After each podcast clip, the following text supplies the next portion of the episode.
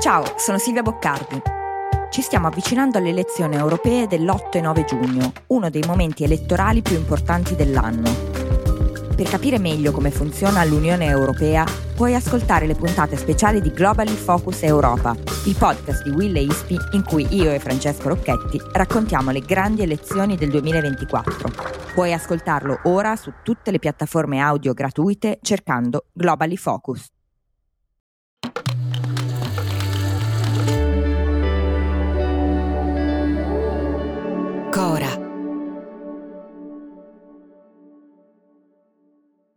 ไปเขาไปได้ประมาณสามเดือนเขาบอกว่ามีมันมีระเบิดตก ระเบิดตกที่ที่เขาทำงานป่ากล้วย L'audio che state ascoltando è stato registrato dall'agenzia Reuters il 10 ottobre del 2023.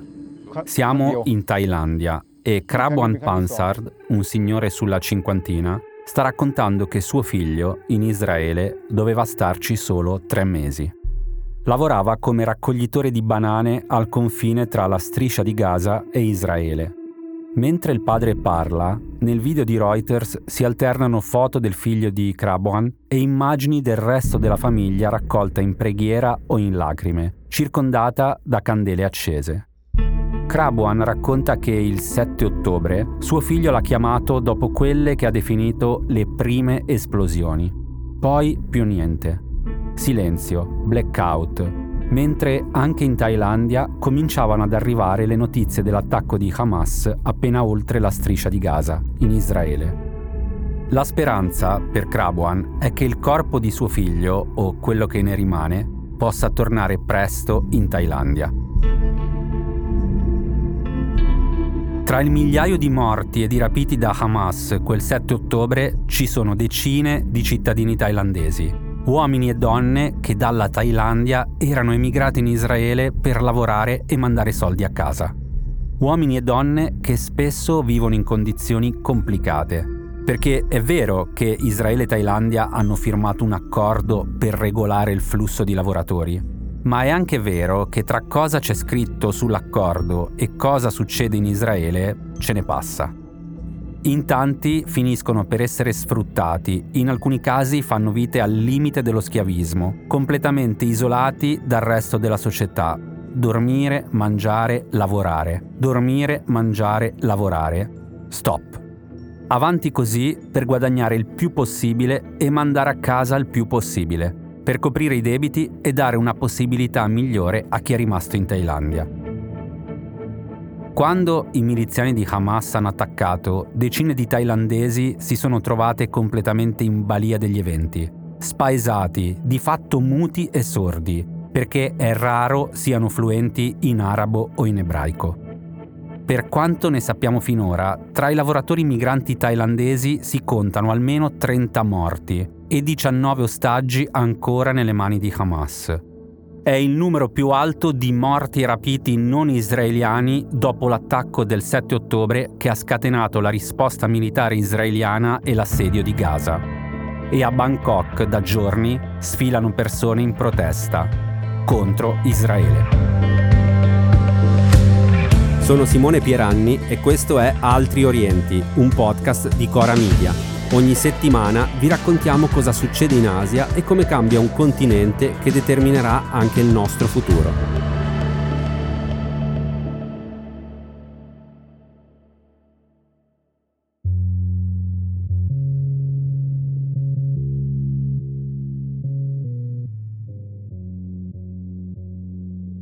Questa settimana molti giornali thailandesi hanno aperto con una promessa del governo. Far ritornare a casa da Israele le decine di migliaia di thailandesi che sono lì per lavorare. Mentre stiamo registrando sappiamo che almeno un migliaio sono già rientrati in Thailandia. E poi ci sono gli appelli, quelli che in gergo si chiamano op-ed, gli articoli di opinione firmati da intellettuali, attivisti, scrittori chiedono a Israele la stessa cosa che stanno chiedendo paesi ben più potenti e pesanti della Thailandia, a cominciare dagli Stati Uniti. Fare di tutto per salvare gli ostaggi nelle mani di Hamas. Kanjana Pati, la sorella di un lavoratore thailandese emigrato in Israele, ha raccontato al Guardian che la mattina dopo l'attacco ha provato a chiamare più volte il fratello, ma il telefono suonava vuoto. Nessuno rispondeva. E così è stato per giorni. Suo fratello, Kiatisak Pati, ha 35 anni e si era trasferito in Israele 4 anni e mezzo fa. Lavorava in un allevamento di polli con un contratto di 5 anni per tornare a casa gli mancavano solo sei mesi. Pochi giorni dopo il 7 ottobre, il suo nome è apparso in un elenco di persone rapite da Hamas, condiviso online e sui media thailandesi. Da quel momento Kanjana ha iniziato a cercare notizie su suo fratello su Facebook, messaggiando con altri lavoratori thailandesi in Israele. Ma di notizie non ce ne sono e in questo l'esperienza della famiglia di Kanjana è simile a quella di tante famiglie di lavoratori migranti che da giorni cercano un appiglio per continuare a sperare. Alcuni hanno riconosciuto i loro cari in foto condivise online che ritraevano gruppi di ostaggi. Foto di uomini seduti con le mani legate dietro la schiena, alcuni con la testa china e altri che guardavano in camera terrorizzati. I più fortunati hanno potuto riabbracciare i propri figli e i propri mariti all'aeroporto di Bangkok, dove da giorni atterrano voli speciali organizzati dal governo thailandese per rimpatriare i superstiti del 7 ottobre. C'è chi è stato salvato dal proprio datore di lavoro israeliano che all'arrivo dei miliziani di Hamas ha caricato tutti in macchina per scappare. Un uomo in sedia a rotella ha raccontato che i miliziani hanno sparato contro il loro veicolo e lui si è salvato quasi per miracolo, cavandosela con un proiettile nella gamba.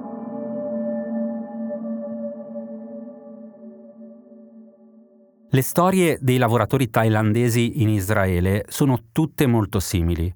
Arrivano in Israele, sono impiegati negli allevamenti o nei campi, da contratto dovrebbero essere pagati tra i 900 e i 2000 euro al mese molto più del salario minimo in Thailandia che è di circa 250 euro. Di solito poi più della metà dello stipendio viene mandato a casa, in Thailandia. Gitta Wamprom Sudorn, ad esempio, ha detto all'agenzia di stampa AFP che suo cugino Adisak lavorava in una fattoria nella zona della striscia di Gaza dal marzo 2022. Dallo scorso weekend non ha più avuto sue notizie. In precedenza, ha raccontato Prom Sudorn, ci ha detto che tutti i suoi amici erano stati uccisi a colpi di arma da fuoco, ma è stato fortunato a poter scappare in un bunker. Era bloccato lì con altri 19 thailandesi, ma non c'erano né cibo né acqua potabile. Ci ha detto che voleva uscire per prendere del cibo e dell'acqua, ma temeva per la sua vita. Ryan Reynolds here from Mint Mobile. With the price of just about everything going up during inflation, we thought we'd bring our prices down. So to help us, we brought in a reverse auctioneer, which is apparently a thing. Mint Mobile unlimited premium wireless. Ready to get 30, 30, bit to get 30, bit to get 20, 20, 20, bit to get 20, 20, bit to get 15, 15, 15, 15 just 15 bucks a month. So, Give it a try at mintmobile.com/switch. slash $45 up front for 3 months plus taxes and fees. Promo for new customers for limited time. Unlimited more than 40 gigabytes per month slows. Full terms at mintmobile.com. In Israele vivono e lavorano circa 30.000 thailandesi. Quasi tutti arrivano dalle aree rurali più povere, perché è sempre meglio un lavoro anche faticoso in Israele ma pagato bene che fare la fame a casa propria. Da una decina d'anni il flusso di lavoratori migranti dalla Thailandia a Israele è regolato da un accordo tra i governi dei due paesi, che in qualche modo sistematizza i rapporti tra domanda israeliana e offerta thailandese. Israele ha disperato bisogno di manodopera per il suo settore agricolo e la Thailandia ha tanta manodopera non specializzata da offrire. Tutto è iniziato negli anni 90, dopo l'intifada palestinese del 1987, quando Israele decide di sostituire i lavoratori palestinesi con lavoratori migranti che non avessero alcun collegamento culturale, politico o religioso con la causa palestinese. E in questo la Thailandia, quasi al 95% di religione buddista e con contatti veramente risibili con il mondo arabo, per Israele diventa il bacino di manodopera perfetto. Dei 23.000 lavoratori stranieri legali e dei 7.500 senza documenti validi che lavorano nei campi al di là della striscia di Gaza, diverse migliaia arrivano dalla Thailandia, grazie a un progetto di cooperazione che Tel Aviv e Bangkok hanno firmato nel 2011. L'accordo ha eliminato gli intermediari da parte thailandese, ha stabilito tariffe fisse di impiego e ha affidato all'Organizzazione internazionale per le migrazioni il compito di reclutare e formare i lavoratori in Thailandia. Da parte israeliana, 13 agenzie per la manodopera nominate dal governo sono responsabili del reclutamento e del welfare dei lavoratori. Secondo uno studio del 2019 di Rebecca Reichman e Nonna Kuznirovic dell'Università di Haifa, l'accordo che consentiva ai thailandesi di lavorare in Israele per un massimo di 5 anni e 3 mesi, ma solo nel settore agricolo, ha permesso a Israele di tagliare quasi del 70% la spesa per la manodopera agricola nell'area. Nel 2020 Israele e Thailandia hanno firmato un nuovo accordo molto simile a quello precedente, solo che tagliava fuori l'Organizzazione internazionale per le migrazioni che, ricordiamo, è un'agenzia transnazionale dell'ONU. Secondo lo studio di Reichman e Kushnirovic, la maggior parte dei migranti thailandesi in Israele sono uomini e l'84% proviene dal nord-est della Thailandia. Un funzionario del Dipartimento per l'occupazione del Ministero del Lavoro thailandese, che sovrintende alla formazione dei lavoratori migranti diretti in Israele, ha definito l'accordo chiuso con Tel Aviv un accordo win-win. Perché, ha spiegato al magazine Nikkei Asia, i lavoratori possono tornare a casa con una grossa somma di denaro in baht thailandesi, possono pagare tutti i debiti e perfino costruire una nuova casa per le loro famiglie e questo diventa un valore sociale che tutti vogliono. Ovviamente non tutto è andato secondo i piani e i casi di sfruttamento e maltrattamenti di lavoratori thailandesi nelle fattorie israeliane sono iniziati a saltare fuori. Nel 2020 un'inchiesta della ONG israeliana Kavla Oved ha rilevato che l'83% dei lavoratori veniva pagato al di sotto del salario minimo legale e non aveva nemmeno garantiti i diritti fondamentali degli altri lavoratori israeliani, compreso l'accesso a cure mediche e la garanzia di lavorare in condizioni sicure. Preoccupazioni simili sono state documentate da Human Rights Watch in un rapporto del 2015. E nel 2022 un altro report, questa volta del Dipartimento di Stato americano, ha messo in luce come il trattamento di alcuni lavoratori thailandesi nel settore agricolo israeliano può essere considerato alla stregua del lavoro forzato.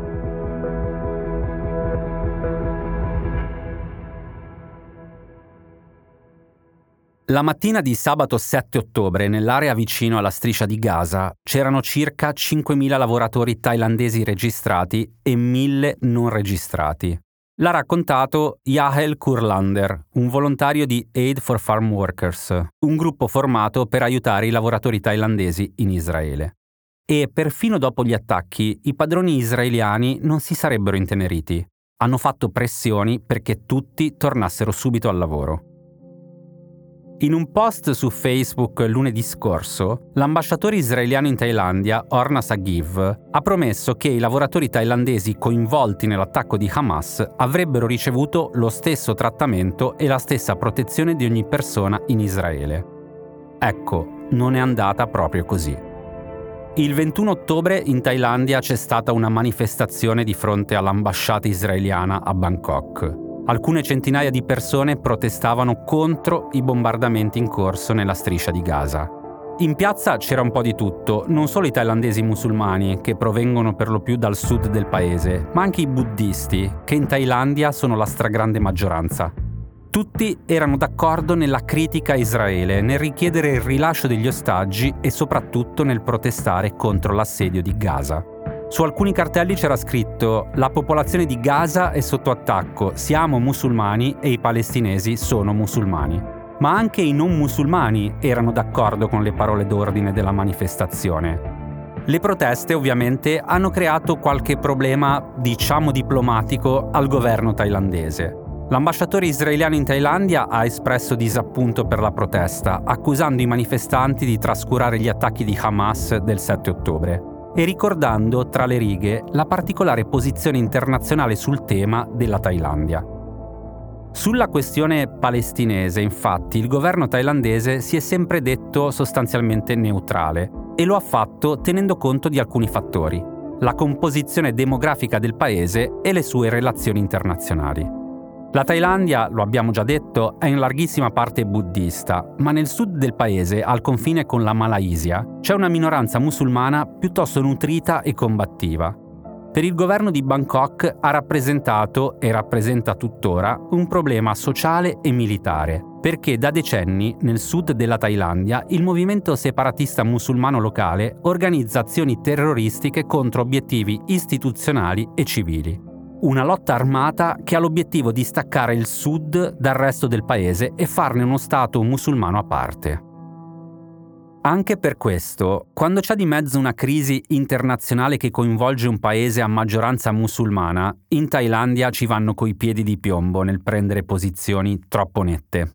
E nel caso di Israele e Palestina, il rischio è quello di sembrare troppo dalla parte di Tel Aviv, finendo per infiammare una situazione interna che negli ultimi anni non era del tutto rientrata, ma sicuramente si era calmata. E quindi, dal 7 ottobre, il governo thailandese ha scelto di tenersi il più neutrale possibile, spingendo solo sulla protezione dei propri interessi e dei propri cittadini. Cioè, ha chiesto a Israele di tutelare i lavoratori thailandesi nel paese, aiutare coi rimpatri e fare di tutto per arrivare al rilascio sicuro degli ostaggi nelle mani di Hamas. Poi però c'è il contesto diplomatico più ampio, in cui la Thailandia intrattiene proficue relazioni sia con Israele sia con gli Stati Uniti. E qui la situazione si complica perché il commercio e la cooperazione tra Bangkok e Tel Aviv stanno crescendo, soprattutto in settori come l'agricoltura e la difesa. Secondo i dati del Dipartimento per la promozione del commercio internazionale, Israele è il quarantesimo partner commerciale della Thailandia e detiene la sesta posizione tra le nazioni del Medio Oriente. Nei primi otto mesi del 2023 il commercio bilaterale tra Thailandia e Israele ha raggiunto quota 857 milioni di dollari. Le esportazioni della Thailandia verso Israele ammontano a 546 milioni di dollari, cioè più della metà, il che significa che nel rapporto tra i due paesi chi ci guadagna di più in termini di soldi è Bangkok. Inoltre la Thailandia è un alleato in termini di sicurezza degli Stati Uniti e quindi per preservare la crescita degli scambi con Israele e mantenere buoni rapporti con Washington, per Bangkok è fondamentale trovare un punto di equilibrio per far contenti tutti, non far scaldare gli animi nel sud separatista musulmano e allo stesso tempo non fare la figura dell'amico che volta le spalle a Israele nel momento del bisogno. C'è anche chi dice che la posizione diplomatica thailandese nel conflitto tra Israele e Hamas merita più attenzione di quanto si pensi. L'analista Prem Singh Gill, in un articolo pubblicato su The Diplomat, sostiene che la posizione neutrale della Thailandia, il suo aver denunciato subito l'uso della violenza da parte di tutte le parti e l'invito a impegnarsi in negoziati pacifici e duraturi potrebbe farne un candidato credibile per svolgere un ruolo prezioso nel promuovere una risoluzione pacifica tra Israele e Palestina. Ecco, noi non sappiamo veramente quanto questo sia possibile, considerando i pesi massimi coinvolti intorno alla guerra tra Israele e Hamas. Vedi Stati Uniti, Russia, Cina, Arabia Saudita, eccetera. Però la posizione thailandese, ancora una volta, ci ricorda come i paesi asiatici agiscano in funzione dei propri interessi anche in situazioni particolarmente gravi a livello internazionale. E ci ricorda di un dettaglio di cui spesso ci si dimentica e di cui proveremo a parlare presto, che la stragrande maggioranza dei musulmani nel mondo vive in Asia. A venerdì prossimo!